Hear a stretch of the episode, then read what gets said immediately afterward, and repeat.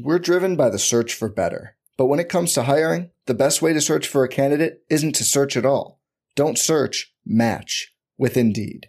Indeed is your matching and hiring platform with over 350 million global monthly visitors, according to Indeed data, and a matching engine that helps you find quality candidates fast. Leveraging over 140 million qualifications and preferences every day, Indeed's matching engine is constantly learning from your preferences. Join more than 3.5 million businesses worldwide that use Indeed to hire great talent fast. And listeners of this show will get a $75 sponsored job credit to get your jobs more visibility at Indeed.com/Blue Wire. Just go to Indeed.com/Blue Wire right now and support our show by saying you heard about Indeed on this podcast. Indeed.com/Blue Wire. Terms and conditions apply. Need to hire? You need Indeed. The MPW Digital Podcast Network proudly presents McCready and Siskey, powered by Reign Total Body Fuel. Join longtime SEC beat writer Neil McCready and former South Alabama assistant, Alabama staffer, and Ole Miss recruiting coordinator Tyler Siskey for an hour of football and fun. Listen and enjoy as they talk ball, the national landscape, and much, much more. Now, here's your host, in the Clark Ford Studios, Neil McCready.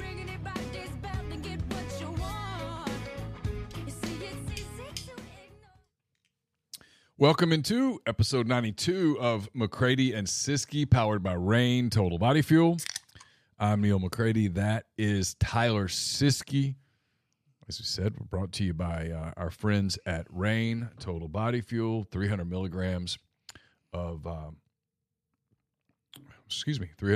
caffeine, natural caffeine, BCAAs, electrolytes, zero sugar. It's got what you need to push the limits and achieve your goals. You can check them out on Instagram at Reign Body Fuel to learn more. Dude, you know, I'm going with Harvest Grape today. Yes. Big fan. But when we started this show, Reign had like 300 followers on Instagram. They're up to like 400,000. How about that? Yeah. The power of the podcast. It's all a podcast. All of our content at MPW Digital is this week is also presented by Twisted Tea.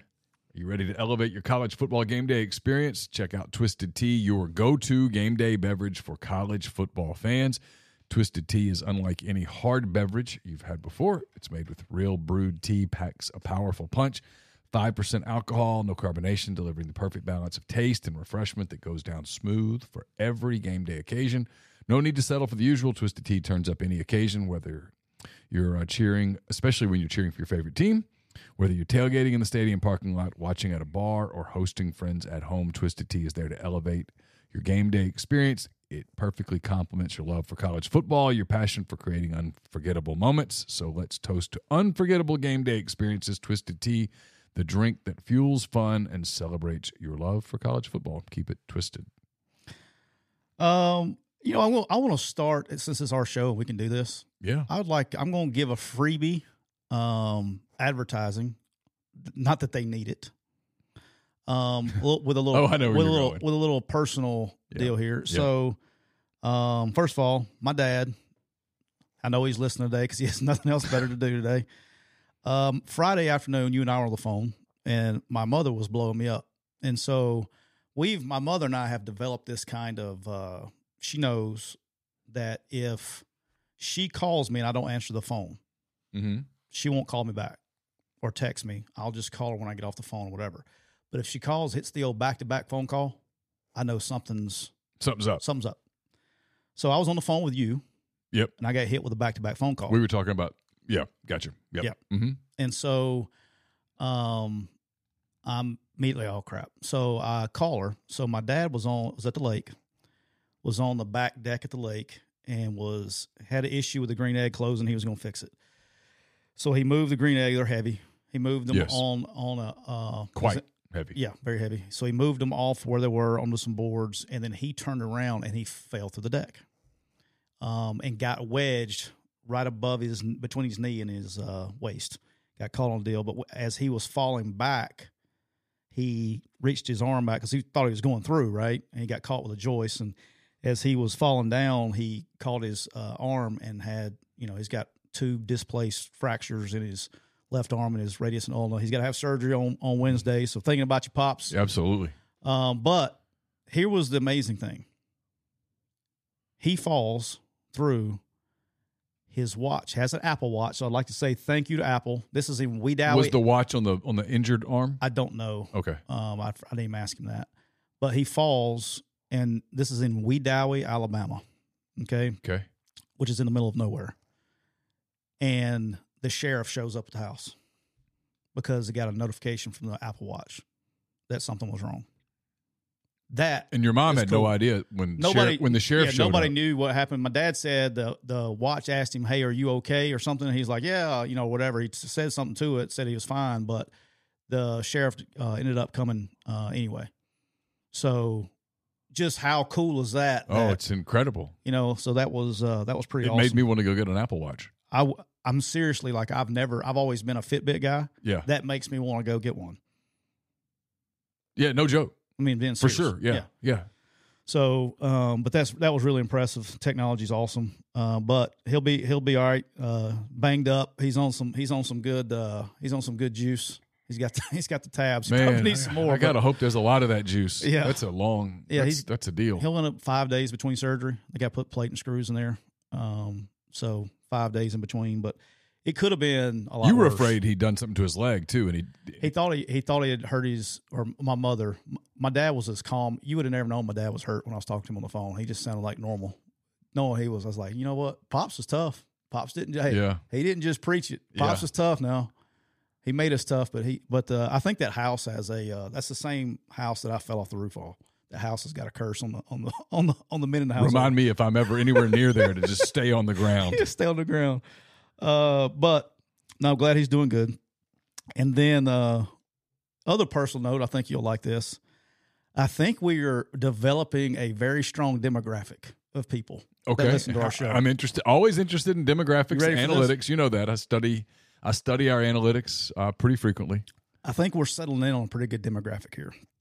So Friday, neighborhood I live in, really cool neighborhood. A lot of my age and just a little bit younger people that have a lot of similar interests with kids the same age and all that stuff. Kids run around. It's like the old-fashioned neighborhood, like the 80s neighborhood, man. It's awesome. Okay.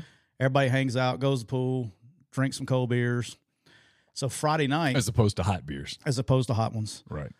Friday night, I get home. I don't remember what I was doing Friday. I was doing something. I come home and everybody's over at like one of our neighbors' house, letting the kids run around, play, drive their little toys around the street. Guys drinking beer, ladies having a good time in the driveway. Friday evening, and my wife sits down, and she goes over where the wives are sitting, and I'm kind of standing, I don't know, 10 feet away, talking to the neighbors. My wife sits down, and there's an older gentleman there. He's definitely hit the retired age. And he's sitting there, and my wife sits down, and he goes, you know, he's being very nice. He introduces himself and says, "What's your name?" She says, "My name's Aaron Siskey." And when you hear your name, even though it said Siskey, I kind of was listening to what was going on. And he goes, "Really, like, is your husband's name Tyler?" She goes, "It is." "Yeah. I know your husband." It sounds somber. And then she goes, "Oh, you've met him before?" He goes, "I've never met him, but I know who he is." just like, wow, that sounds rough. Then he gets up and leaves. He gets up and leaves the deal and goes back to his house. How about that? Yeah, how about that? So he's not a fan. Not a fan. However, now why? What did you get to the bottom of what this is about? He wouldn't say. He did not talk anymore after that. Didn't talk to my wife either. Then the next. How about that? How about that? Then the next day, never met me though. Never even gave me at least give me a chance to be. I'm okay. So he's probably upset at one of three things. I'm going to say one of two. What's the third one? Okay, one is he's one of the people who will never forgive you for the binoculars. That was one. Two, he'll never forgive you for leaving Ole Miss to go to Alabama to coach with Nick Saban. Isn't that kind of one and the same though? I guess. And then I guess the other would be he's not a fan of some of your behavior here on the show. Yeah, but at least give me a chance to be an asshole, right? especially if you live in the same neighborhood with me, wouldn't you think you'd give me a chance? You know, it's funny, the not to get too down this rabbit hole, the people who have never met you but have decided that they don't like you, there's no changing it. And so you just, whatever, it's fine. I mean, I told you back in the day when Laura and I used to do things in town, we used to go to St. Leo and sit at the bar and have dinner. It was kind of our fun thing to do. And we were there one Friday night, and we were doing this thing where you talk to one another. Yeah. You know what I mean? Yeah. You're just talking about stuff. And we used to, the bartender, Joseph was his name. Great guy. Oh, Joseph. He runs Bar Muse now in Oxford, which I've still never gone to. I need to go. Anyway, we used to just like to watch him. I like to watch people who are really good at what they do stuff. Like, I would go watch people cook if I could. Okay. Because the people that are really, really good at it, I'd love to go watch. You know they have a channel for that on TV. I watch it all the time. I watch more Cooking Channel and Food Network than you can imagine because it's just interesting. Yeah. Anyway, he's great at cocktails and stuff. And so I would watch him make, and every once in a while I'd be like, hey, what was that? And he'd tell me about it. And he could tell I was genuinely interested. And anyway, on that night, he also knew that I liked the NBA. And so there was an NBA game on. And someone asked if he would change the channel. And he came over to me and goes, is it okay if I change? I'm like, yeah, I'm not watching. Do whatever you want to do. And so he flips to a college baseball game. It wasn't Ole Miss, but I can't remember who was playing. And it was fine. I wasn't watching the NBA game. I wasn't watching the college baseball game. I was actually talking to my wife. And he asked, this older guy asked me, something about the baseball game, and I said, I'm not really watching. I'm just hanging out with my wife. That's all I said. I'm not watching. I didn't say, hey, man, I don't give a shit. I don't care. I just said, I'm not really watching. I'm just hanging out. I'm just chilling. So I got up at some point to use the restroom, and when I came back, Laura's acting completely different. I'm like, what is it? She goes, nothing. What is it? I'll tell you later. Okay. So the guy leaves finally. He and his wife leave. And she goes, if I tell you, promise it. And I chase him down or something. I was like, yeah, I promise. What happened? And she goes, he said something about your husband is an asshole. I was like, based off that? And she goes, well, I have to assume that like he listens to your podcast or whatever. I'm like, yeah, it's bound to be. Probably right. No, it's just those are the people you can't do anything about. Yeah, that. You can't do anything about that. However, to complete this side of the story, all right. Saturday morning, little Noxie, the older boys, man, they went to school for 2 days, so now they're back to sleep until 11 o'clock, right? Yeah. So Noxie wakes up. He wakes up the crack of dawn. He's up like at 7 o'clock. So I asked my wife. I said, "Hey, look, we're all up. Just me, her, and Nox were up. So let's go to Waffle House." Okay. So we go to Waffle House. It was packed. And so you have to sit on the chairs on the side, right? And then while we were sitting there, talking to my wife, and a late 20s, early 30s young lady, oh, yeah? there with her husband, says, Tyler, love the podcast. How about that? Look at you. And the husband's like, yeah, she's infatuated with it. She watches it all the time. So I don't know. I didn't get your name. Glad you listened. But we got a little younger demographic. That's great. You know what I mean? Little younger. You know, I've always less sensitive. We only have tough people, mentally tough people that listen to this podcast. I've told people it was a matter of time before one of my podcasts, and it turns out it was the one with you. It was just a matter of time before we shifted from this 96% male demographic to more of a strong female demographic watching our show. Based on the appearance of the two co-hosts, it's probably what it is. Yeah. It's definitely 100% what it is. Yeah. Bald is back. Oh, bald is beautiful. Bald is back. Yeah. Bald is beautiful. Yeah. Let's roll. All right. I mean, like David Ross, bald. No doubt. You know, I mean. Hey, it's whatever works, baby. All right. Today is August the 7th, and here since as long as they are in business, this group of people shall now proclamation. Shall now and forever be referred to as the Pac-4. The Pac-4. That unbelievable. Is what, that, for the rest of the year, they're the Pac-4. It's the Pac-4 championship. It's the Pac-4 everything, as long as they have a league, which I don't think is going to be very much longer. But as usual. I'm sick and tired of talking about the same old stuff that every show talks about. I mean, this is wild. Friday was wild. Like, I think that's what one of the things you and I were talking about. We're talking about something else totally different, but I mentioned it to you at one point. Just that morning, watching a league, not like Conference USA or something like that, a league that is prominent. When you and me were kids, the Pac-10, I guess, at the time, it was a big-time league. Yeah. I mean, USC and UCLA and Washington and Oregon State and Washington State, Cal, Stanford. I mean, there was a certain Arizona State. There was a certain allure to it. The damn thing died in a morning. Quick. You know what it felt like? That's kind of how I felt when the 2020 recruiting class went the way of the woolly mammoth from about 8:30 to 9:30 on a Monday morning. Just all that work out the window. But let's talk about the Pac-4 implosion. Okay? All right. Did you hear Eli Drinkwitz's comments? I did. And that's I saw where Lane Kiffin just sort of retweeted them and said, this is Lane Kiffin an hour ago as we tape this on Thursday afternoon. He says it's Monday afternoon. Oh, today's Monday. Jeez. It's been a week already. It's all just really sad. So much tradition and rivalries all gone. How are fans and players' families and all of these sports going to get to these games? This is good. This is good for the student athletes and their mental health? Question mark. Anyone ask them? I hear you drink. Lane Kiffin, who normally likes to sort of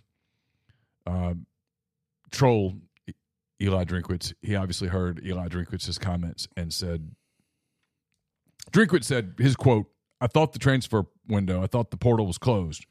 Oh, that's just for the student athletes. And he goes into the same thing that Lane just referenced there, which is, and Drinkwitz said specifically, and he's right, look, football will be fine. That's not the problem. I mean, football. It sucks, but it's not the problem. Football players get on a plane at some point on Friday, and they fly to wherever they're going to play. And they get into the hotel, and they do the meals and some meetings and whatnot. And they get up on Saturday at some point, and they go to the stadium, and they play the game, and they get out of the stadium and back onto the buses and right back to the airport and fly back. So even if it's a long flight. Oh, it sucks now. It sucks, but you're back. It takes you about a week to get over it. I've done two. I was trying to think of the longest ones I've had. I know at South Alabama we played in the same season. We played San Diego State at a 9 o'clock local kick, something crazy local kick. We got back at 9:30 in the morning, and then we played Idaho late and got back at 7:30, 8 o'clock in the morning, and you're having to practice that afternoon. You know, it takes you a minute. I mean, first world problems. I'm very grateful for my job, enjoyed everything we're doing. But here's the problem here's where I'm frustrated, okay? And I'm not 45 minutes in, so I will not rain rage yet, Bob. So here we go. What Drink said is absolutely 100% correct. What Lane is saying, I did not see Lane's deal. You just read it to me, but that's 100% correct. Football is not the problem here. It's every other sport. But we're saying this and we're taking this stance of 24 hours after it's already done. This should have been done, all these concerns, but it's not Drink's problem. He's got his own concerns to do. Lane's got enough problems to deal with. That's why it's like, even though they got their own problems to deal with, it's going to take college football coaches, because that's who has the platform. It's going to take a Nick Saban, a Lane Kiffin, a Eli Drinkwitz, a Kirby Smart. It's done now. But it's going to have to take, I'm talking about in the big picture, not just this and all big picture things, to say things on the front end. Oh, yeah. So before, afterwards. But yeah, but who saw this coming? To the extent that it did, I guess I kind of did. The second that Texas and Oklahoma left, that's when everybody. Now, I did not know any. I know you did. We've talked privately. You knew some rumblings beforehand. I did. I did not. Yeah. So when that popped at the SEC media days, you should have known right then we're in trouble. It just didn't. Math doesn't add up. If there's 65 Power 5 teams and we're all moving from equal numbers of conferences to people jumping into big conferences, somebody's getting left out. And that's what we were talking about on Thursday was about the math didn't add up. Edward Drink said it first. He was one of the first people to come out publicly. I don't think after Saturday after practice. Yeah, I don't think this is him trying to sound like Kiffin. I think this is Eli Drinkwitz. I don't think there's sides here. I think they're all on the same team. I think they're all on the same team. Eli Drinkwitz thought this. He very clearly believed it and said it on Saturday. But here's the point I want to make, Neil. And I got a guy that works in my office. I love him to death, but he's a big fan. He doesn't care about this stuff. I do, because I'm looking at it from the 10,000-foot view for the whole sport, okay? But when Texas and Oklahoma leave to go to the SEC, mm-hmm. who was the first? Big 12 acted right away. And what did they do? They bring in Central Florida. They bring in Houston. They bring in Cincinnati. They start growing immediately. BYU, yeah. BYU. Mm-hmm. They went in the conference, so I let them out. But now what happens is it trickles down. All right, so now, hey, golly, we're the American. We lost teams. We got to start adding teams. Hey, UAB, I know you Conference USA. How's that doing? Right, right. Come over here.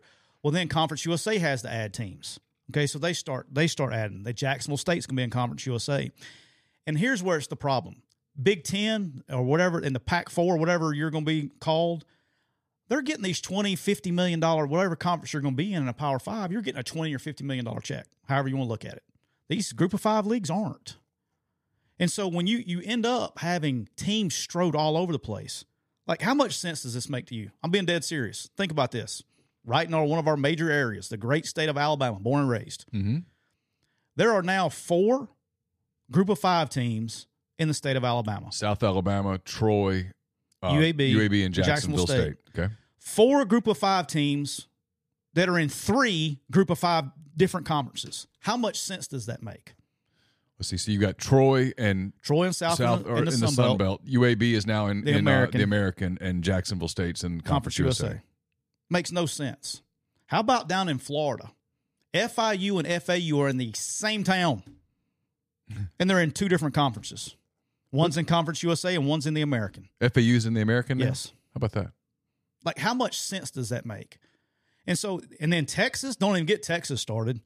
Texas has got UTSA, they got North Texas, they got Rice, and then you got Texas State, you got UTEP. They're all over the place. And so my point is this, is that's where the travel, we're talking about the expense that takes in travel.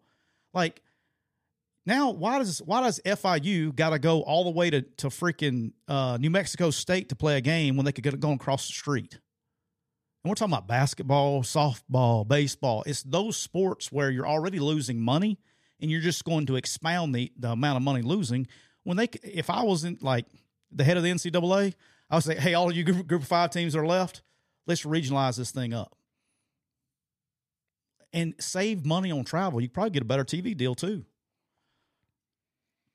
I mean, you could get 20 teams. Well, that's what it's all about. You could get 20 group of 5 teams, really good league in the SEC footprint, and call it Sun Belt.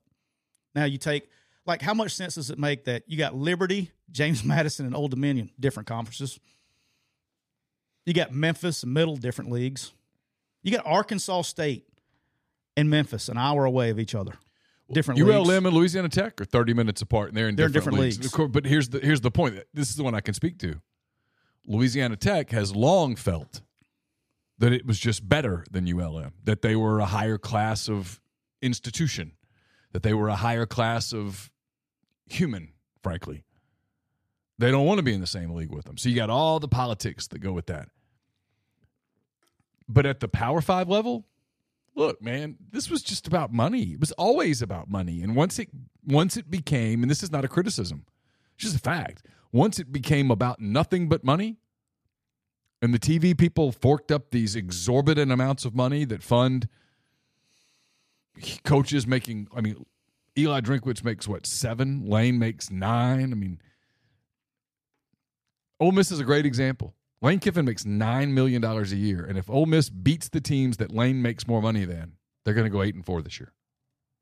Yeah.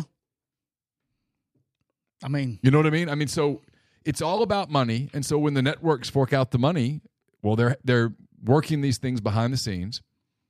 If you're Oregon and you're Washington on Friday morning, you can't sign that grant of right. When that story came out Friday morning, and there were a bunch of big-time reporters that wrote it, I was super suspicious, man.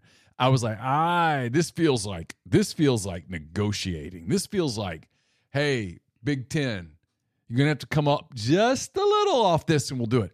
Because I was like, wait a minute, you're going to sign a deal passes on your grant of rights where the biggest thing you have is the Apple streaming platform?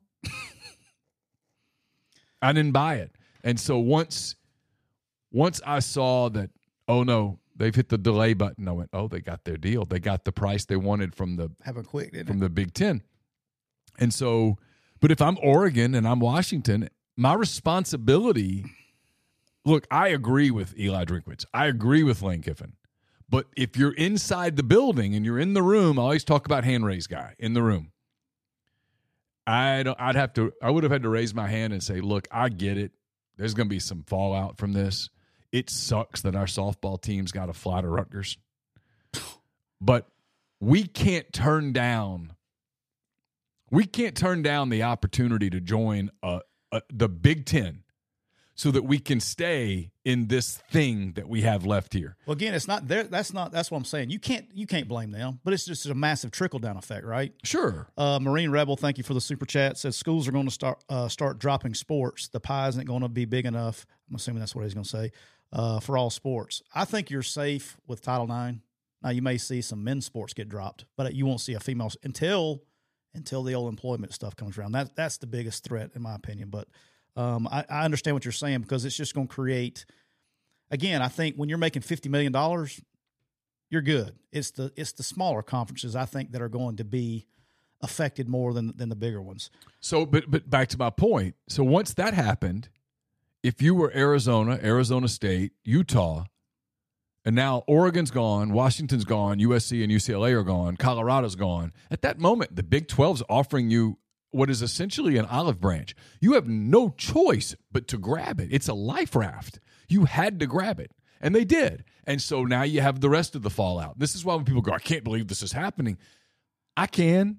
Why is it so hard to believe this is happening? This is the path we've been on for a long time, and the next thing that's going to fall, it is. It just is. It's not if.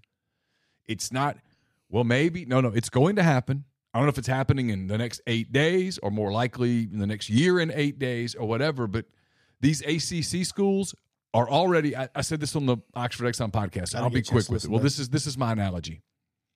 The ACC has become the married couple that no longer cares about one another, but they're staying together until the kids graduate high school. That's what they're saying to each other. Okay? They're like, hey, we'll stay together. We'll be civil and we'll stay together publicly until the kids graduate high school. And on the surface, you go, okay, well, it makes sense. Get little Johnny to 18. And then the reality hits in. We're driven by the search for better. But when it comes to hiring, the best way to search for a candidate isn't to search at all. Don't search, match with Indeed. Indeed is your matching and hiring platform with over 350 million global monthly visitors, according to Indeed data, and a matching engine that helps you find quality candidates fast. Leveraging over 140 million qualifications and preferences every day, Indeed's matching engine is constantly learning from your preferences. Join more than 3.5 million businesses worldwide that use Indeed to hire great talent fast. And listeners of this show will get a $75 sponsored job credit to get your jobs more visibility at Indeed.com/Blue Wire. Just go to Indeed.com/Blue Wire right now and support our show by saying you heard about Indeed on this podcast. Indeed.com/Blue Wire. Terms and conditions apply. Need to hire? You need Indeed. Every fan knows the right player in the right position can be a game changer. Put LifeLock between your identity and identity thieves to monitor and alert you to threats you could miss. Plus, with a U.S.-based restoration specialist on your team, you won't have to face drained accounts, fraudulent loans, or other losses from identity theft alone. All backed by the LifeLock $1 Million Protection Package. Change the game on identity theft. Save up to 25% your first year at LifeLock.com/aware. Yeah, I saw all the takes about the grant of rights and all that stuff, but you don't want disgruntled members of your conference for 13 more years? Yes. Yeah, you're not going to have disgruntled members for 13 years. They'll figure it out. Yes, they'll both agree on an exit, and they'll get out of here. Just like how long was Texas and Oklahoma when they first announced it? Remember the Big 12, big boyed up, puffed their chest out and said they wasn't going to go for what till 2026 or something crazy. What was it? Like 3 or 4 years, they said they were Big 12. They're not going anywhere. They figured out in a year. Well, they The difference was this new commissioner of the Big 12 realized that them being there disgruntled was a negative. Yeah. The ACC. Austin has a super chat for us. He says, can I ask y'all a question? Why are all these media guys, softball girls, wax poetic over the death of the Pac-12? They haven't won a title since 2004. It's not really about titles, Austin. It's, look, so much. I mean, I've got a couple of takes on this that some people like, some people don't. One is college sports, at least when it was in its heyday, and maybe it still is. I don't know. I think there's a reconfiguration right now, and we're going to figure out in the next couple of years whether they've broken it or whether it's actually better. Who knows? I don't know yet. But it was always founded on regionalism, the Southeastern Conference, right? The Southwest Conference, the Pac-10, the Big Ten always represented the Midwest. The Big 12 was the Southwest Conference leftovers. Yeah, and it was like the Kansas, Missouri schools. There was a regionalism to it. You had back in the day, the Big East. I mean, the ESPN would show the Big East basketball, and you were like, I can't wait to watch this, right? And you had the ACC. That's a league I miss. You had what was the league that South Carolina was in? The Metro, or something like that. I can't remember. Anyway, those were South Carolina was ACC, right? Before they came to SEC. I don't know. Those were the leagues, and. You sort of the bowl games had emphasis because they meant something. That's before people started opting out. Yeah, and and so now the I mean, I think it's look at it. I mean, it sucks that you're not going to get Washington, Washington State, Oregon, Oregon State. Those games are going to die. Bedlam's dead after this year. The Apple Cup. What was the Oregon State one? The Civil War. It's a cool game. Great game. You know, I miss Pac-12. Oh, excuse me. I miss Pac-4. I'm going to miss Pac-4 at dark. Now it's going to be Big Ten after dark. But look, the Pac-4 died because Big 20 after dark. The Pac-4 died because nobody was in the room that they listened and said, "Hey guys, we're not just because we once were doesn't mean we always will be." It's one of my things. Just because a school once dominated the sport doesn't mean that it will always dominate the sport. Nebraska says, hold my beer and watch this. Yes, just because a school has never dominated the sport doesn't mean that they can't become a power in the sport. Oregon says hello, right? Mm-hmm. When I was a kid, Oregon sucked. Oregon's played for a national title in this tenure. Yeah. Just because you once sucked doesn't mean you'll always suck. Just because you once were great doesn't mean that you'll always be great. Tennessee went 2 decades before they were relevant. Twice in the last 15 years, right? I don't know. 2010, played Auburn, and then they played Ohio State, I think, in the first college football playoff. But that's what it is. And you have a lot of media that's based out of L.A., a lot of media that grew up in California, a lot of media that's sentimental about some of those rivalries. And those rivalries are dead now, and that's like Lane Kiffin said, it sucks. It does suck. All right. Question for you, Neil McCready. What does the Pac – I'll give my answer after you give your answer. What does the Pac-4 do from here? Well, I think one of two things is going to happen. They're either going to find a way to somehow join the ACC. Won't happen, I don't think. My guess is that won't happen because there's too many schools in the ACC that are like, hey, look, y'all do whatever the hell you want to do. I'm just telling you, as soon as we get a chance to get the hell out of here, we're leaving. Yep. You want to date Stanford? Go for it. That's another reason for me to get the hell out of this marriage before little Johnny graduates high school. That's where we're going. You're going to date Stanford? Well, I tell you what, I'm going to date Alabama, okay? That's fine. Do what you want to do. I love your analogies. That's where it's going. You should write, instead of children's books, you should write like young adult books where you can explain things. No. And then the other is Birds and the Bees. The other one that makes Neil sense McCready. That you could get to 16, you could just merge the Mountain West with the Pac-4. Birds and the Bees with Backdoor McCready. There you go. That's good. And this episode brought to you by the Biden administration. You'd have the Pac-16, and you just call it the Pac-12 again. Have 16 teams. Numbers don't matter. And I guess you could appeal and go, hey, we're still a Power 5 school, Power 5 league. and we still get our automatic qualifier, right? At which point the other teams are going, the other leagues are going to say, "No, dude, no." I don't know. Those are their options. They don't have a good option. I got a good theory for you, Neil. See what you think about this theory. I don't know if you remember this, but about 2 months ago, San Diego State notified the Mountain West that they were leaving. You remember that? Mm-hmm. And then they changed course and took it back, like the next week. Remember that? I do. I think the Mountain West is going to take Cal, Stanford, Oregon State, and Washington State, and they're going to join the Mountain West. That's what I just said. I think they're going to go away. All she wrote. Bye-bye, Pac-12. Oh, so you think they'll drop the brand and everything? That's where I think they're going to go. Those four schools will completely leave the Pac-4 without anyone. Okay, I think they join the Mountain West. Okay, I'm going to tell you that I agree with you, except you think they're going to take the Pac-12 name? I think they're going to take the Pac-12 name because that name has more appeal, and they're going to fire the Pac-4 commissioner and let the Mountain West commissioner be the new Pac, whatever they call it, commissioner. So basically semantics on a merger? So you'll have Boise and Fresno and Utah State and Colorado State and Air Force, and those guys get Washington State, Oregon State, Stanford, and Cal. Stanford and Cal are going to say this doesn't fit for us, at which point they might as well go independent anyway. The only way that it works for Stanford and Cal at this point, I suppose, right, is – and then I don't know how you justify, hey, we care about academics so much that we're going to take our track and field team and we're going to fly to Raleigh, North Carolina, and Atlanta, and Miami, that makes no sense. And Boston. I mean, it's a real mixed message there. Yeah, that's the – because, I mean, that's where you – in the room you go, hey, if we're going to say that academics are the reason that we didn't do this, why are we doing this? Because this says that, hey, we're just about the money, which begs the question, why the hell didn't we make it work in the old Pac-12? Why didn't we try to go to the Big Ten? Yeah. Why, I don't know if they did or didn't. You know what I mean? And I don't know the answer. That was surprising. The Big Ten's big academics. I mean, that's their thing, right? I was surprised that wasn't part of the deal. I thought they'd both come, but it is what it is.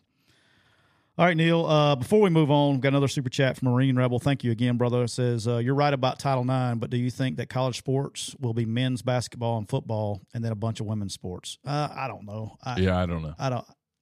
That's so far down the road. Ask me in 2 years. Yeah.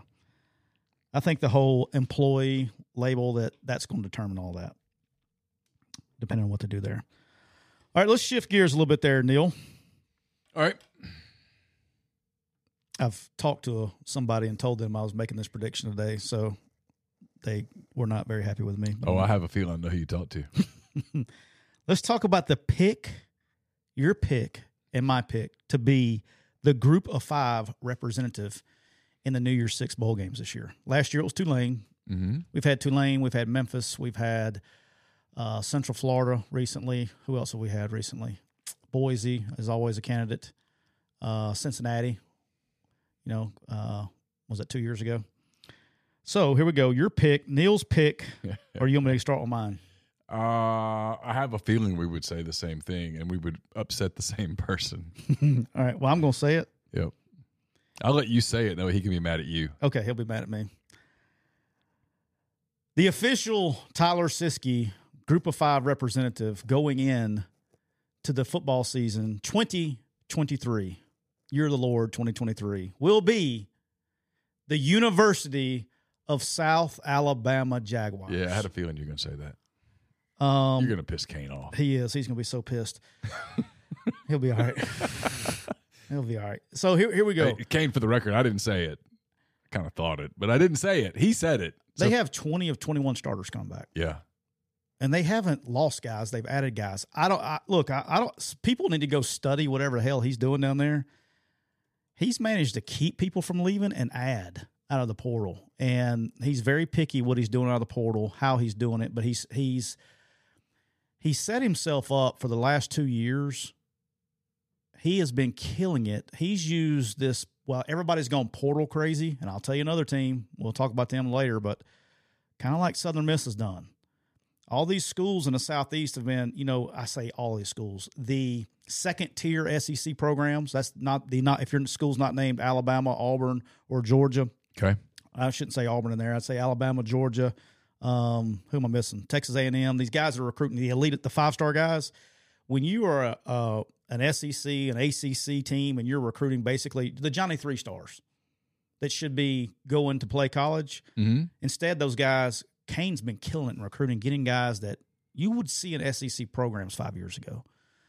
And he's kind of been doing that for a couple of years. He's added the right portal pieces. He's got Bradley back. The kid can spin it for a second year. He's got, top two receivers back. Jalen Wayne's one they lost. But, on defense, I think on paper it says, he's got 18 starters back or whatever. Yep. But the two people that are starting were starters before and missed a year because of injury last year, but they're back. So, technically, he never really lost a starter. Right. And here's the deal. They got to win two games. We'll know really early. Here's their schedule. September the 2nd, they open with in New Orleans against Tulane. That's the big one. Then they get Southeast Louisiana at home. They go to Oklahoma State on September the 16th. That's the second one. Then after that, it's Central Michigan at home. They got to go to James Madison. Yep. They have to go to Monroe. And it's always a trap in Monroe because you go to Monroe and you get caught up by the scenery. It really is a bad trip. And you just the ambiance of Monroe and all the culinary options in Monroe. And before you know it, you're on the field at historic Malone Stadium and you're not ready to play. Best visiting locker room of all time. And then the mighty Warhawk comes soaring out. Never saw that. Oh, it's incredible. And I missed that part. Yeah, it's amazing. And then before you know it, you're beat. You are way up in the air on the press box, though. You are. They play on a Tuesday night, it looks like, in Mobile against Southern Miss. That will be a tough. I think we'll, if they can get quarterback play, that's the only thing they're missing, I think. They got to have consistent quarterback play. If they get consistent quarterback play, they're going to be really good. They get ULL at home, and then they have to go to Troy on November the 2nd. We may have to do a repeat. What day of the week is November 2nd? Thursday. Oh, we could do that. And then Arkansas State. I know a guy. I bet we can get his. I feel confident we could get tickets. Arkansas State. I mean, although by that point in the year, Kane might hate you. Kane might literally. He might pull every string he's got at Troy to have you banned from the place. Yeah. I might be doing a solo show. Marshall goes there, and then they finish the season at Texas State.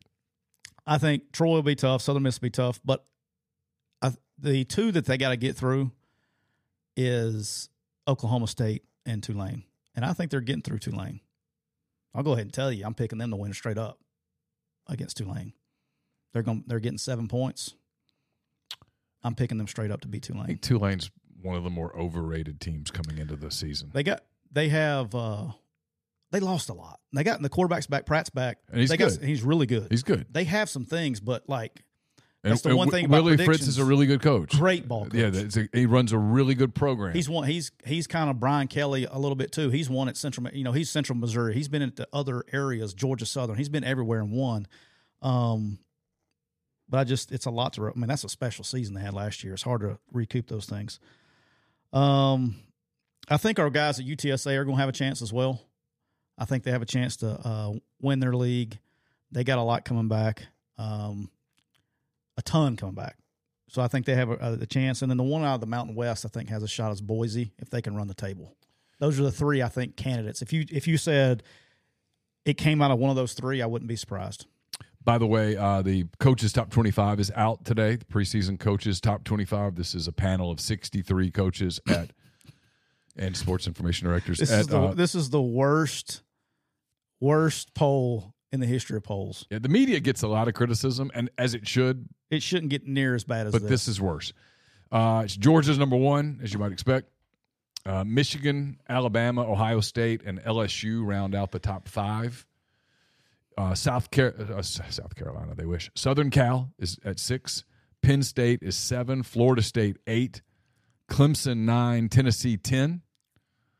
Washington, Texas, Notre Dame, Utah, and Oregon, 11 through 15.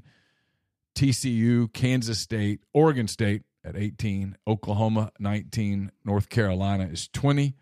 Wisconsin is 21. Ole Miss is 22. The aforementioned Tulane Green Wave opened the season 23. Texas Tech is 24. Texas A&M is 25. If you're looking for other schools that got some votes that we just got through talking about a little bit, Florida would be 28. UTSA would be 29. 30, 31. Kentucky would be 32. Troy would be 34. Arkansas, 35. Fresno would be 38. Auburn would be 39. Mississippi State would be either 41 or 42, whatever. Troy's going to be really good. Troy's going to be good on offense. It's like all their experience has come back on offense. They lost a ton on defense. Now that's what Summerall does, right? Big defensive guy. So they'll be good. They got to gel quick. They just had so much experience come back on defense last year. Their defense basically carried them the whole season until their offense caught up. Then they started beating the piss out of everybody late, right? So I think I'm telling you, man, that Troy South Alabama game last year, that was a freaking game, man. That was a grown ass man game. It was as physical a game as I've seen on any level. Yeah, in person, maybe minus the NFL. I don't count the NFL, but dude, there was violence on that, and two violent guys. So it was awesome. All right, before we get into the NFL, Neil, any games you got circled in week one for upsets? I got two. All right, go ahead with your two. I got it pulled up. All right, I'm go ahead and tell you, I'm picking the South Alabama Jaguars to win outright at Tulane. That's the first Saturday. It's a 7:00 kick. Okay, I'm picking them to win outright. And then my number one upset on Thursday night. Uh huh. My Florida Gators. That's the one I was looking for. Are going out to Utah. They're giving up, I think, 8 points is what I saw it the other day. Mm-hmm. Florida will win outright in Utah. Okay. And before everybody calls me nuts, would you feel better about Florida going out there and winning if I told you Cam Rising wasn't going to play? Well, sure. He's yet to practice. He's dinged up. He's going through he's not throwing full speed. He's had off-season surgery. That's not the game that you want to go out there and go, hey, go get him, kiddo. I mean, the whole point of having surgery is so you're, like, healthy when the first game comes. You don't want to have surgery go in the first game and put Toradol and cortisone on the shoulder so he can go throw. That's not what you do post-surgery. I don't know if he's going to be ready enough to go play in a game. I'm taking the Florida Gators, man, straight up. All right. People are going to grind. I'm just ready for grind to just drill my eyes out over here. Give you an upset week one. It's not much of an upset. The line's just 3 points. I like South Carolina over North Carolina week one. It's going to be a good game. Charlotte. South Carolina getting 3. I don't hate that at all early on. I love a pissed off Oregon State wanting to send a message and just routing San Jose State. They're giving 16.5, and as you would say, that's not enough. Is that a conference game? It's a soon-to-be conference game. And then the one I love, honestly, I love LSU minus 2.5 against Florida State. Love it. Love it. I'm not betting on that game. Are those QuickU clients? One of them is. LSU's a client, right? They are. Yeah. But I just, dude, I'm not sleeping on Florida State. I think they're going to be really good. I do too. I mean, I think they're going to be really good. I do too. Really good. I do too. And I think LSU's going to be really good. I'm just tuned into that one. I probably will not wager on it. I don't know. That's a Sunday night. I mean, is it Sunday night or Monday night? I don't know. I'm just not going to bet on it. I will be watching every play, but I'm not betting on it. I wouldn't know if you told me the result. Sunday at 6:30. God, that's got the grill lit. Few cold ones. All over that. Allegedly, maybe, guaranteed. All right, you got anything to talk about before we go to well, I got one more thing, college, then we'll let you say something. I got we got week two, a couple college things, and we'll get to NFL, then we'll wrap it up with NFL. We got week two of fall camp coming this week. Preseason camp. What I say, fall camp? You said fall camp. Just habit. It's 100 degrees. Sorry, it is hot. A lot of fans they don't understand. This is probably the biggest week. Of preseason camp. Because you know what happens this week? This is the last week that guys get reps just because they're on the roster. Pads go on this week. Right. And all you dudes that have been, underwear All-Americans, we're going to see how low they hang, see how low the nuts drop. Because it's going to be you're going to bang a little bit this week. We're going to find out who can take it and who can't. We're going to see who all the this is my favorite week, because this is when all the soap opera and recruiting, all the I'm the man, show me some love. That goes away so fast. About the first time they get smoked. I may or may not have ever put in somebody that drove me nuts into a matchup that I knew they were going to get knocked out just so they would shut up. But you see what it's all about. So there's going to be some banging this week, some intensity, and then that's what separates it. No one of any fan base has any idea what your O-line and D-line is going to look like until at the end of this week. So I don't want to hear it. I don't want to hear nothing about running backs until this week. Don't want to hear a word about how good your running back is until he gets handed the ball and he has to make chicken salad out of chicken shit. I don't want to hear nothing about it. When it's time, when it comes, the moment of truth is what I like to call it. The moment of truth, what happens? Because somebody always gives in. And this is where the rubber meets the road a little bit. And so all the talking's over with. There's no cameras around. It's just you and your buddies. And something's going to happen.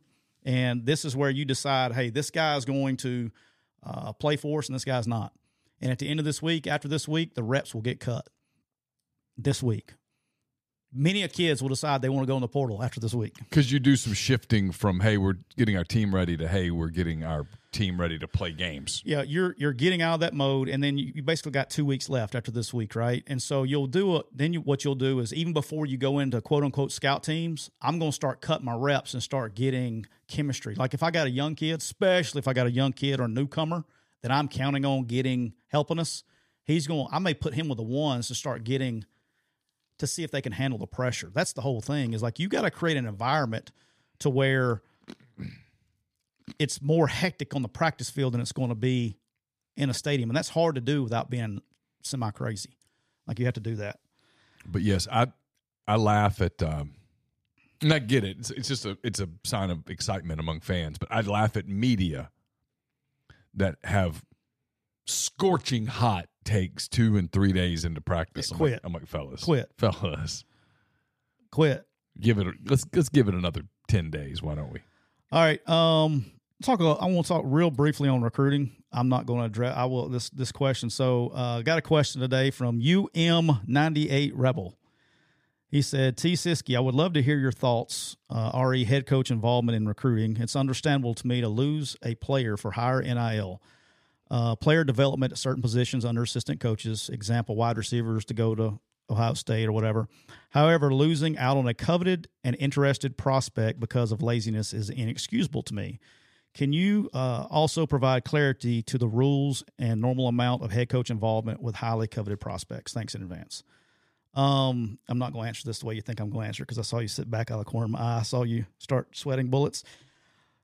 First of all head coaches have to be involved in recruiting. I mean, that's period. I've been very fortunate in my career. I've worked with guys, with head coaches that are extremely involved. So that's never been a problem. And where I've been, there are limits on what they can do and can't do, yada, yada, yada. But I wanted to say this, because I talked with a school last week about this. I was trying to figure out in my lifetime and career in college coaching, I figure I've been in probably 1,000 home visits, around 1,000. Home visits. And when we would sign a kid or not sign a kid, I'm going to continue the relationship and all those things. And I would ask them, I'd say, hey, why did you choose us? Or why did you not choose us? Because I've lost guys, got guys, the whole deal. And my whole point is we are so, as a recruiting, and we're fixing to go to this, I'm going to a big personnel symposium this weekend, right? But in the world of recruiting and where it's gotten, we have just gone off the deep end reservation. When I ask the question, I say, why did you choose us? Why didn't you choose us? It comes down to three things, okay? And I call this keeping the main thing the main thing. The reason they either choose you or they don't choose you comes down to three things, and three things only.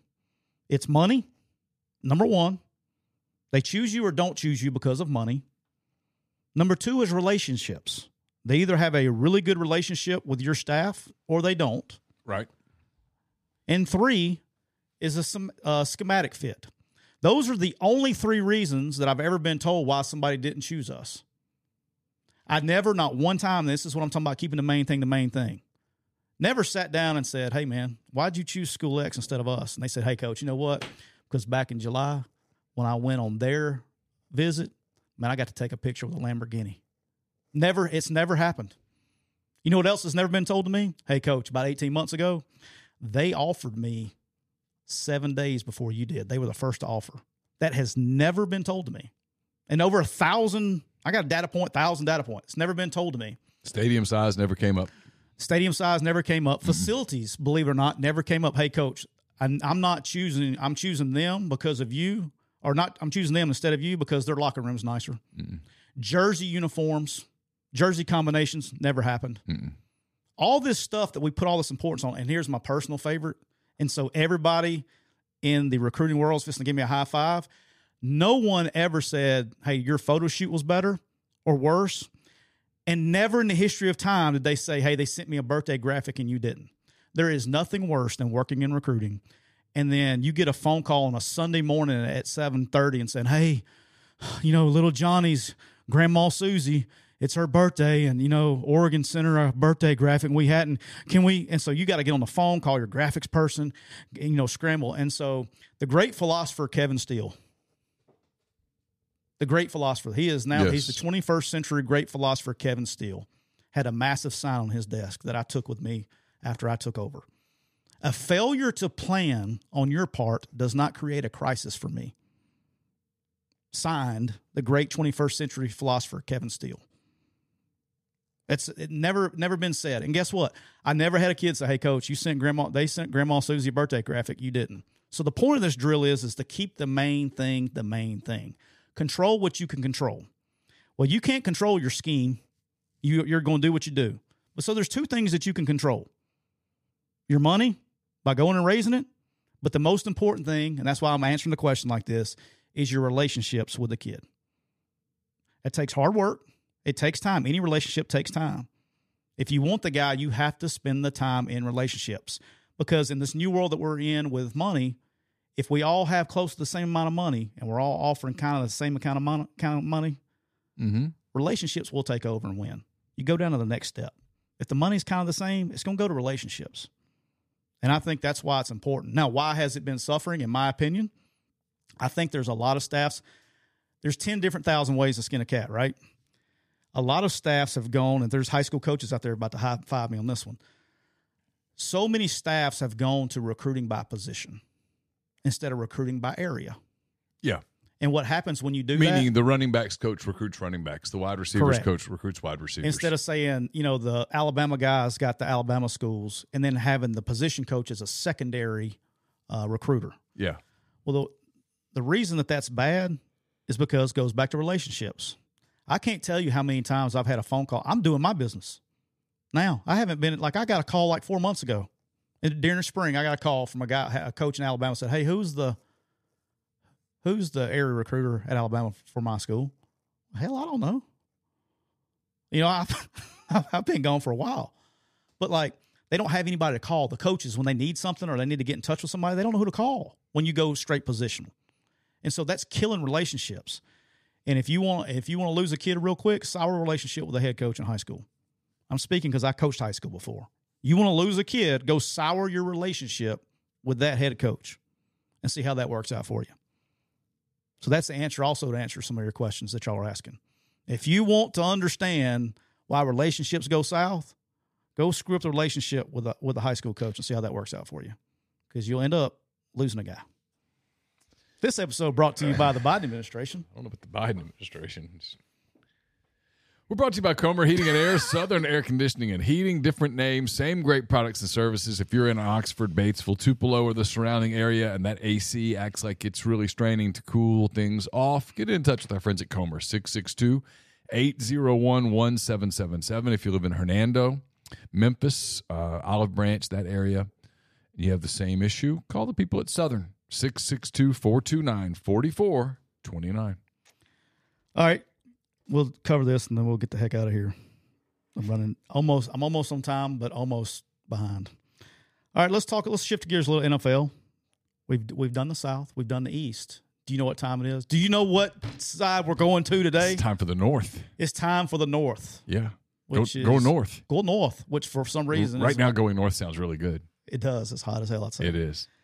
We are going. People were wearing sweatshirts and stuff at Wrigley Field over the weekend, and I was like, man, I am so jealous. Right.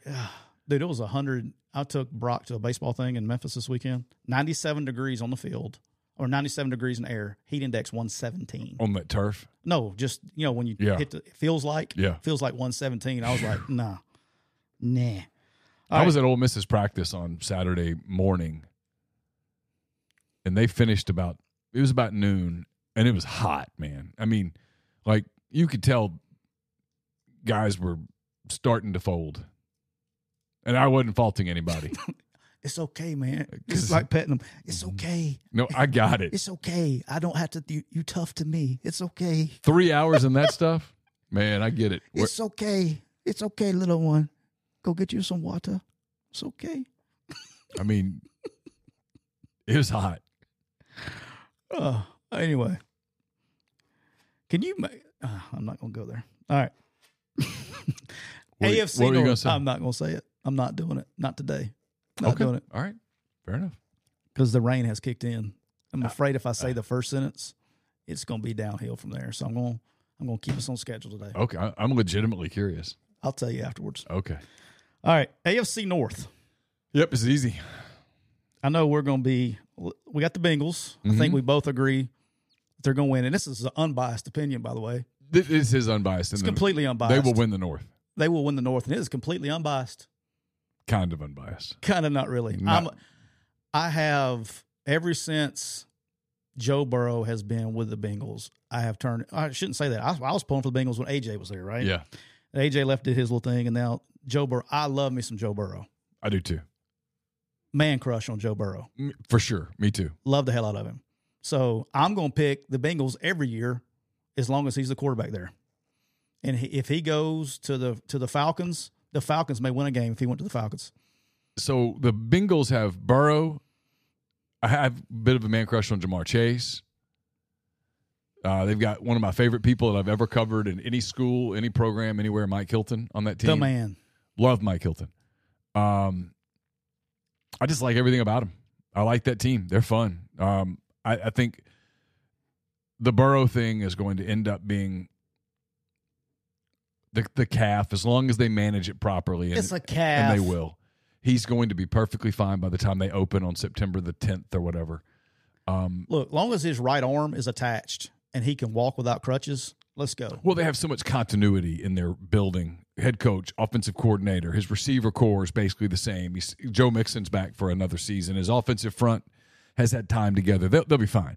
If it was a bunch of change, you'd be like, oh, boy, it's preseason matters. Burrow's fine. Yep. I think they win 13 games.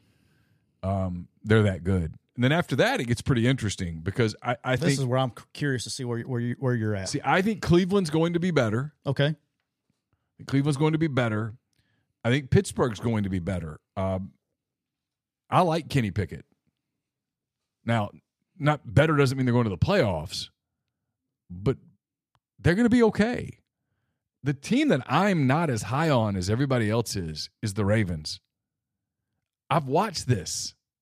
They kind of are what they are. They're good, but they can't get over the hump against good teams. And there's nothing that they did this offseason that makes me go, oh, okay, well, they figured it out. All right, so I'm assuming you're going in order there. I'm picking I would go Bengals 1.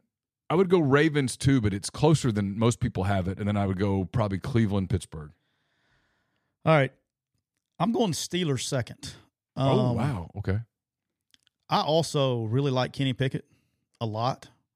I think Deontay Johnson's back. He had a rough year last year, but he's back. I think you got Pickens is going to be better year two. TJ Watt's a stud. I don't know, man. I like the Steelers. I like Tomlin. I like everything. The only reason that I give the Steelers shit is because Clay Karcher that works for me is like my right-hand guy. He's a massive Steelers fan, so I have to mess with him all the time. I mean, Najee Harris. I like the Steelers, man. I'm going Steelers second, and I wouldn't be surprised if they steal a game from Cincinnati during this regular season. Oh, wouldn't they? They stole one last year. Yeah, they always seem to do. Beat them in the opener last year. All right, my third team, the Cleveland Browns. I'm picking the Ravens DFL in this division. Okay. And here's why. The Ravens, Lamar Jackson, when he gets hurt, they're average as grits. They play great. That's like a whole new team has to emerge. They're not even average. But they, you know what I'm saying? Like defense steps up and they keep things close. And they added, so Todd Monken's the new OC, right?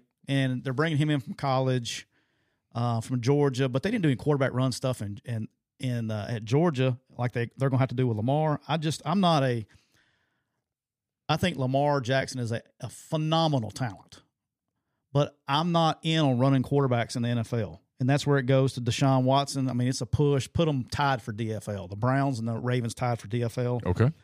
I'm not as high on Deshaun Watson as everybody else is. I think his better years have passed him. I know they got some pieces around him, but I would pick the Browns ahead of the Ravens. I think Ravens finished DFL in the AFC North. Okay. All right, NFC North. Oh, this will be interesting. The sexy pick is the Detroit Lions, but I think there's more substance to it than just talk at this point. They finished the season last year looking like a playoff team. Yeah. I think they'll pick up where they left off. I think the Lions win the North. After that, it gets kind of weird. I'm going to go Minnesota too, but they lost some stuff off that offense, and that offense was Kirk Cousins isn't getting any younger. I've got some concerns there, but I'm going to go Minnesota too. I actually think the Bears get third, and I think the Packers fall. All right. I don't think we're going to be wrong. We're going to have to switch to, I think, on me and you. I think we're close. I'm also taking the Lions. I think they're the most ready-made team, I guess. You know, I think they've made some improvements on defense offseason. And Jared Goff was good last year. Jared Goff's fine. People do this Jared Goff thing. Jared Goff's fine. He had a bad season, and all of a sudden everybody goes, well, he sucks. He doesn't suck. He's fine. And his numbers last year were pretty solid. He's good. Yeah. He's fine. I mean, I mean, he's what? I'd say he's a top 16 quarterback in the NFL. He's upper half. But I like the Lions. I got them. Jared Goff last season. Yeah. Threw for 4,438 yards, 65.1% completion. TD 29-7. That's awesome. His QBR was 99.3. Yeah, anything close to 100. A year earlier, he was 19-8 on TDs and interception, 91.5. The year before that, with the Rams, he was 20-13. His QBR was a 90. He's 67.2%, 67%. I mean, yeah, he's good. He's solid. He's middle of the pack. Yeah, he's a solid quarterback. I'm going with the Vikings second. I think they've got. You've obviously. I think Cousins offensively they're going to be good. Just defense has been down, man. And last year, they won a ton of close games early, and it kind of held them. I mean, what were they 8-0 maybe to start the year, whatever it was. They won a ton of. They were like 8-1. They were like 9-1. They came from behind maybe 9 times to win or some crazy stat. I think that gets cut. I think they're fine. I think obviously with Jefferson and they got Jordan Addison. I think it's going to be a big part of what they're trying to do offensively. I think they're going to be fine, even though Dalvin Cook's gone. I think they'll be perfectly fine on offense. I think they'll be really good. Just defensively, I think it's going to hold them back a little bit. But I got them finishing second. Third, I got the Packers. I have no idea why I have the Packers third. I do think Jordan Love's a little bit better than what people are giving him credit for. I think people are ready to just ship the Packers off to wherever. But I think he's fine. I think he'll do good. I just don't know how many weapons he's going to have. And then last, I'm not sold on Justin Fields. I've made that point on here. If you told me, I mean, I know you're a Bears fan, but like I just don't see them. I said it. I was about to talk myself into it on Thursday's show, but over the weekend, there's no way I can pick the Bears to win this division. I'm not a believer in Justin Fields. Look, you said 10 NFL storylines to watch for, Justin Fields is one of the 10 because he's either going to play really well and prove a lot of people wrong, and the Bears are going to go, see, we got our guy, or, and this is a new leadership group over there, they're going to go, he's not good enough. And the Bears have kind of quietly put some other pieces together. They got some pieces. And that's what made me think that, but I can't believe it. But if he's not their guy, they move off of him and they figure out a way to go get a quarterback. I mean, by the way, our Bengals play, is this right? The Bengals play in Nashville, October the 1st? I had no idea. I haven't looked that far. It's the day after Ole Miss LSU. No idea. We could make that trip. You got me there. We can make a trip. I ain't scared of that. But look, when was the last time a quarterback that cannot throw the football made it in the National Football League? I've said it from the time he went in the draft. The guy can't throw. Yeah, no, he is a phenomenal athlete. Yes, he is. And his best play is when it breaks down, he can just run around and outrun everybody. And that doesn't win. But you can't win. You have to throw the football. It's a throwing league. Yes. Nobody runs the triple option in the NFL. It's a precision league. And I just don't. That's why the whole can throw it 90 yards. I don't really care. How hard can you throw the out route? It's about being accurate and being on time. Yeah. It doesn't matter how you can let me tell you who the world's worst was. He's not a great NFL quarterback, but he did it in college. Like, remember Danny Werfel? Mm-hmm. Dude couldn't throw it through a wet paper bag, but he had let it go. It was all about timing. Are you on time, and do you put the ball where it's supposed to be? Yeah. Doesn't matter what the velocity is. And Fields is not on time, and he's not accurate. Athletic as hell. Oh, he's woo. And will make some big plays. He will, but he can't consistently be on time and consistently be accurate. He'll make a throw here and there where you're like, whoa, because of his athleticism. But then he'll follow it up. 3rd and 5, and he'll have an open receiver, and he misses him. Yeah, Dwight brings up a good point. He said RG3 for 1 year. Well, here's what happens with running quarterbacks in the NFL. Okay, you can win a couple games with them. You're not winning a championship, but you can win a couple games with them. But they end up on IR for freaking half their career because they hit at that level. There's grown ass men that kill people for a living. All right, last thing. We'll wrap this thing up. Did you watch any of the Hall of Fame game? I did not. All right, I was all geeked up about it. Go, man, and turn it on. They start walking out the Hall of Fame inductees. And there I see DeMarcus Ware. He is going into the Hall of Fame, which makes me feel just like 7,000 years old. Yep. So I'm going to pull this up real quick. Make sure I'm giving the right numbers here. So DeMarcus Ware, when he played, his playing weight was 6'4", 258. One of the best edge rushers to ever play the game. Obviously, why he's got a gold jacket, right? Mm-hmm. DeMarcus Ware, my last weekend working at Troy as a GA, he comes on an official visit. He was coming from Auburn High School. He came with his cousin. We measured him at 6 foot, 193 pounds, and he was a safety wide receiver. So he came to college at 6 foot, 193, and played in the pros at 6'4", 258. That just doesn't happen. That's like freaky genetics. That was great recruiting right there. Great recruiting, right? Yep. Hey, fun fact, O.C. Umanura and DeMarcus Ware both played at Auburn High School and both went to Troy, and both were dominant NFL players that did not go anywhere. Went to Troy from Auburn High School, played on the same high school team. They couldn't win a playoff game. And Auburn didn't offer either one of them. Well, no, it took OC a couple of years. OC was a soccer player. Only played 1 year of high school football. I don't want to hear it. It took him a couple of years even in college to develop. I don't want to hear it. But DeMarcus Ware, whoo. Total failure. Yeah. All right, so DeMarcus Ware. If Auburn would focus less on family, they'd get – I'm kidding. Yeah, total joke. That was Carlos Rogers. There were like 4 first-round picks off that high school team, and they didn't want a playoff game. Carlos Rogers, I think, was one. There was another one. He wasn't from Auburn, was he? I think so. No, I don't think so. There was another one, like an all-SEC player from Auburn or something. Okay. Anyway, yeah, I'll go look it up. So DeMarcus Ware, my fellow Troy Trojan, has done so much good, great human being, decides that he wants to sing the national anthem for the Hall of Fame game. Okay. And I'm thinking, dude, this guy's like, he must can sing. It took and NBC knew what they were doing. Shame on you. NBC knew what they were doing. He started singing, and they started scanning players' faces to try to get a reaction. And, dude, some of the players were just had their eyes closed and were gritting their teeth. But here's my problem. It's not with DeMarcus. It's not with NBC. Well, it is with NBC a little bit. It's not with the NFL. But where are DeMarcus's friends at, man? Right. Like, you've had to heard this dude sing at some point in time and be like, hey, look, here's what we're going to do. Let's start you off at Auburn High School's game against Opelika. They're going to induct you into the Hall of Fame into Auburn High School. Let's start with a high school national anthem and see how that goes. Or just someone say, hey, let's go to the Troy South game.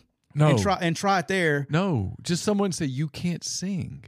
You can do a lot of things. You were a dominant NFL player. You're a good guy. Like, I don't want the last images. But you can't sing. I don't want the last images of one of the most dominating edge rushers of all time. Like, people are going, they're going to forget all about his sacks, how he was unblockable. They're just going to remember this dude. Oh, say. Carl Lewis. Carl Lewis won 80,000 gold medals, and all we remember is a singing of the national anthem. Number one, here's the two rules about singing. Don't. 999 out of 1,000 people can't sing. Okay? You can't. Yeah. And even if you're one of the rare ones that can, that's not the song to sing. That's a hard song. Try something different first. Like, go sing, like, seriously. Go to the, like, elementary school, the preschool, and sing Mary Had a Little Lamb or something, and see if that goes over okay. Do you go to the local Pop Warner and try it out there first? Like, why is your That'd be fine. But why is your first go at No. National on TV, primetime television, first football game of the year. Like, people are going to be tuned in. Yeah, go to the Stanford Cal game. No one's going to see it. The only time anybody's tuned in to the Hall of Fame game is the beginning because they want to see you walk. Hey, you're walking out on the field with your family on the 50-yard line because you are being recognized as one of the all-time greats to ever play the position. And then you go grab a mic and start. And, dude, he was into it. He was holding the ear. Yeah. And I love, like, because if you're, like, you're in the shower or you're out running or something and you're listening to music and you start singing out loud, in your mind, oh, you can sing. You're solid. You can sing. Because you're singing along with, like, Eminem, right? Well, yeah. I don't sing along with Eminem in the shower. Well, I'm talking about running. Oh, you sing Eminem while you're running? Sometimes. Hit a bar for me. No. That's my point. No. Because when he's singing in my ear... Well, he's helping me with carry the tune. He's helping me with the yeah. But if all of a sudden he disappears and I start singing, it's really bad fast. So yes, Neil McCready and the Funky Bunch. You got to understand that's the deal. And yes, someone said, "Would you tell your daughters that?" Absolutely. Yes, you got to be a friend. I blame it on his friends. Like, you're not real friends. No, you're not. You're not real friends. You're not a real friend. You let your guy go out there and do that. Do you think he lost? You think he lost his fantasy league last year? You think that's part of it? I mean, I don't know. They should have told us that though. If that's the case, that's it. Here's what we got to do. The loser. Listen, I guarantee you, we can get this worked out. The loser of the picks has to go to an Ole Miss basketball game. No, and sing the national anthem at an Ole Miss basketball game. No, absolutely not. Why? Because I have too much pride for that. Well, you can do it seriously just because you can't carry the tune. It's not your fault. I'm not going to go get laughed at by 8,000 people because I lost a bet with you. That's no. What if I lose? You're not going to lose. So you're trying to reverse. You had me last year until I had the perfect weekend. Not doing it. I think that would be great. Not even a chance. We could get that. Well, it's not going to happen. All right, we did have. We're wrapping this thing up. I'd like to say a big shout out to the Oxford Police Department. They liked the idea about the Santa Claus. That'd be funny. We had one come across TikTok that said dress up as a Boy Scout on the square and have to sell a lemonade stand, and you have to sell out a lemonade before. But see, I like this Santa Claus. I like this Santa Claus Boy Scout stuff because, like, if it's Santa Claus, we could charge like $1 for pictures and give the money to charity. We could make a charitable donation kind of thing. We could raise money for charity. We could do that. But the Waffle House stuff is everybody's on the Waffle House stuff. What's your feelings on the Waffle House? I've gotten that 14 times. Yeah, I don't really think I could do it. I mean, I end up sitting there for 20 hours. I'm just telling you, man. You couldn't eat a waffle? 12 of them? No, absolutely not. Dude, I crushed 2 Saturday after I had breakfast. No. I could be out of that place in 5 hours.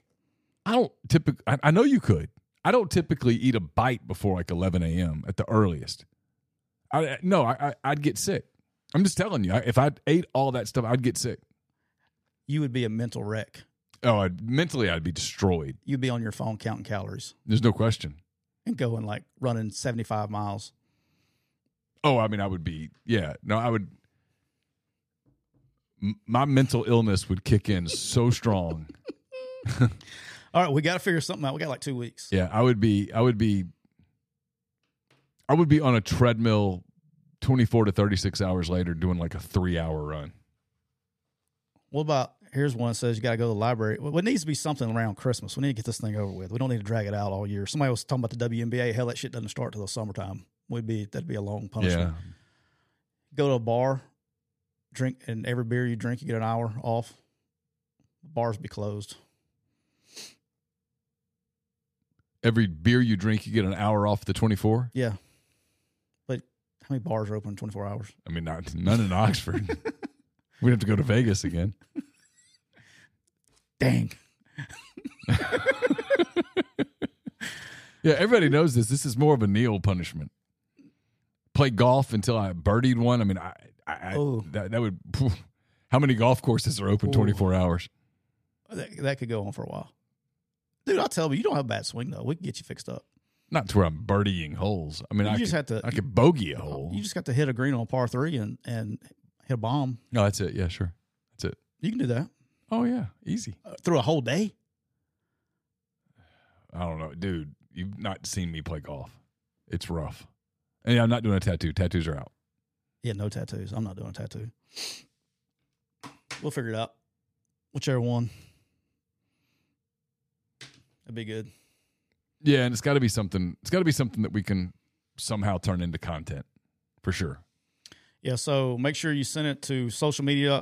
DMs are open. If you got suggestions, hit us with an email, or in the stream wherever. Hit us with some ideas. Here's what we'll do. All right. So the week 0 is like a run, practice run, right? We don't start counting our record to week 1 like we did last year. Okay. So when we come into week 0, so we got 2 weeks, right? Okay. We have to have, coming into week 0, let's find 3 total punishments, all or right. 4, it doesn't matter, 3 or 4, and then we'll put out a poll. And then let the fans pick from there. We'll get the top 4, put out a poll. Okay. I'm just going to tell you, the singing is out. Well, I'm saying we'll pick the 4. Okay. So you will have agreed to 4 that you would do. Okay. Or I would do. I keep saying that. I'm going to be the end up one losing. You watch. No, you won't. No, you won't. Neil, if you get inside information that I don't get. You can't say that shit. Have you not been watching all this stuff with Iowa State? We'll be under NCAA investigation. I won't be. Before the end of the week. No, I won't. I don't get inside information from nobody. I don't know nothing. Okay. Allegedly. I don't get inside information on nothing. All right. So here's, you were... No, he doesn't. No, he doesn't. Charlie Baker will be on my ass. Mm-hmm. All right, so you got to understand, like the last year you had me beat, and then you had like 2 weeks that you were super busy, and you didn't even look at your picks. Yeah, no, that's what killed me. You were ahead. But that's probably going to happen again. No, because you don't have 87 player shows that you're getting 37 cents to do to help out a team. That's true. Man, do you know how happy I am my Sundays are free? Like, I'm going to do 10 weekend thoughts. I can get those done by like 1 o'clock in the afternoon. So we can get you to the house for Sunday afternoon football barbecue. Oh, yeah, for sure. Okay. Last year, I couldn't do it. I'd be like, hey, Neil. I mean, I literally couldn't do it. Hey, Neil, look, we got 4 TVs going. We got the grill going. We got the beer flowing. So last year, the schedule. Kane, I got to talk about the Mac this weekend. Last year, the schedule was I was supposed to talk to Troy Brown at 2 o'clock, Mason Brooks at 2:30. And Davison Igbenogson at 3. Okay? Ask me how many weeks that happened. One. One time. Now, ask me how many times I did one at like 2, another at 5, and then one at 8 o'clock. most weeks. How many? I had to scramble and make one up on a Monday and send it to Caroline and go, hey, turn this around now. That happened a good bit. I might never, and then ask me, how much money did you make off those three shows collectively? 38.5 cents. I mean, never. A no half. More. You cut I one made half. A half cent. I cut a penny Split in it. Half. Yeah, yeah. I had to, and then I had to report that to old Mrs. Compliance Office. No, never, no more, no muss. What is Austin says if Tyler loses, he has to do a color run. It's where you body paint and stuff. They put that and you go run. The hell's the point of that? Is that one you running downtown San Francisco? No, I mean, I'm sure they have one there, but no, they. This episode brought to you by the Biden administration, 2024. Get your vaccine, even if it kills you, but it won't.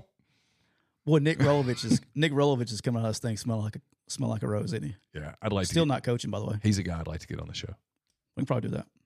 I mean, I would really. His story, no joke. His story to me is fascinating. I got to get him on. I got to reach out to him. Good dude. Good people. All right. We'll wrap it up there. Thanks to everybody for being with us. We went off the rails there at the end, but it happens. Yeah. Brought to you by Reign Total Body Fuel, 300 milligrams, natural caffeine, BCAAs, electrolytes, zero sugar. It's got what you need to push the limits and achieve your goals. Check them out on Instagram at Reign Body Fuel to learn more. And for clarity, Tyler does not get information. It's just me being sour. Yes, thank you. You heard that NCAA. They've already tuned out by now. They've already got the investigators halfway down. I was doing well, and then I wasn't doing well. They're going to look at how many people I had sleeping on my couch and all kinds of stuff. I blamed it on Tyler knowing what quarterback was and wasn't going to play and things of that nature. But anyway, it's not inside information if you read it in the newspaper, and I didn't read it. So there you go. All right, we'll wrap it up there. We'll be back on Thursday. I guess we'll talk AFC, NFC East. Whatever else may or may not come up with West. Is it West? We're West. We're going West. Okay. We'll talk about that. Whatever else may come up. This conference realignment thing, nothing is safe and locked in stone till August the 15th. So keep an eye on that. So Hard Knocks tomorrow night.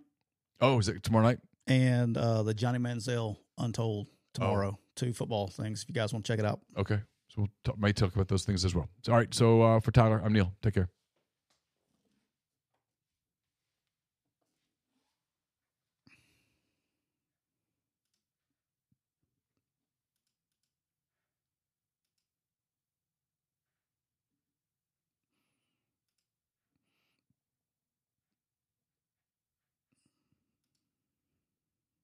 I'm Mark Chapman. Welcome to the Planet Premier League podcast.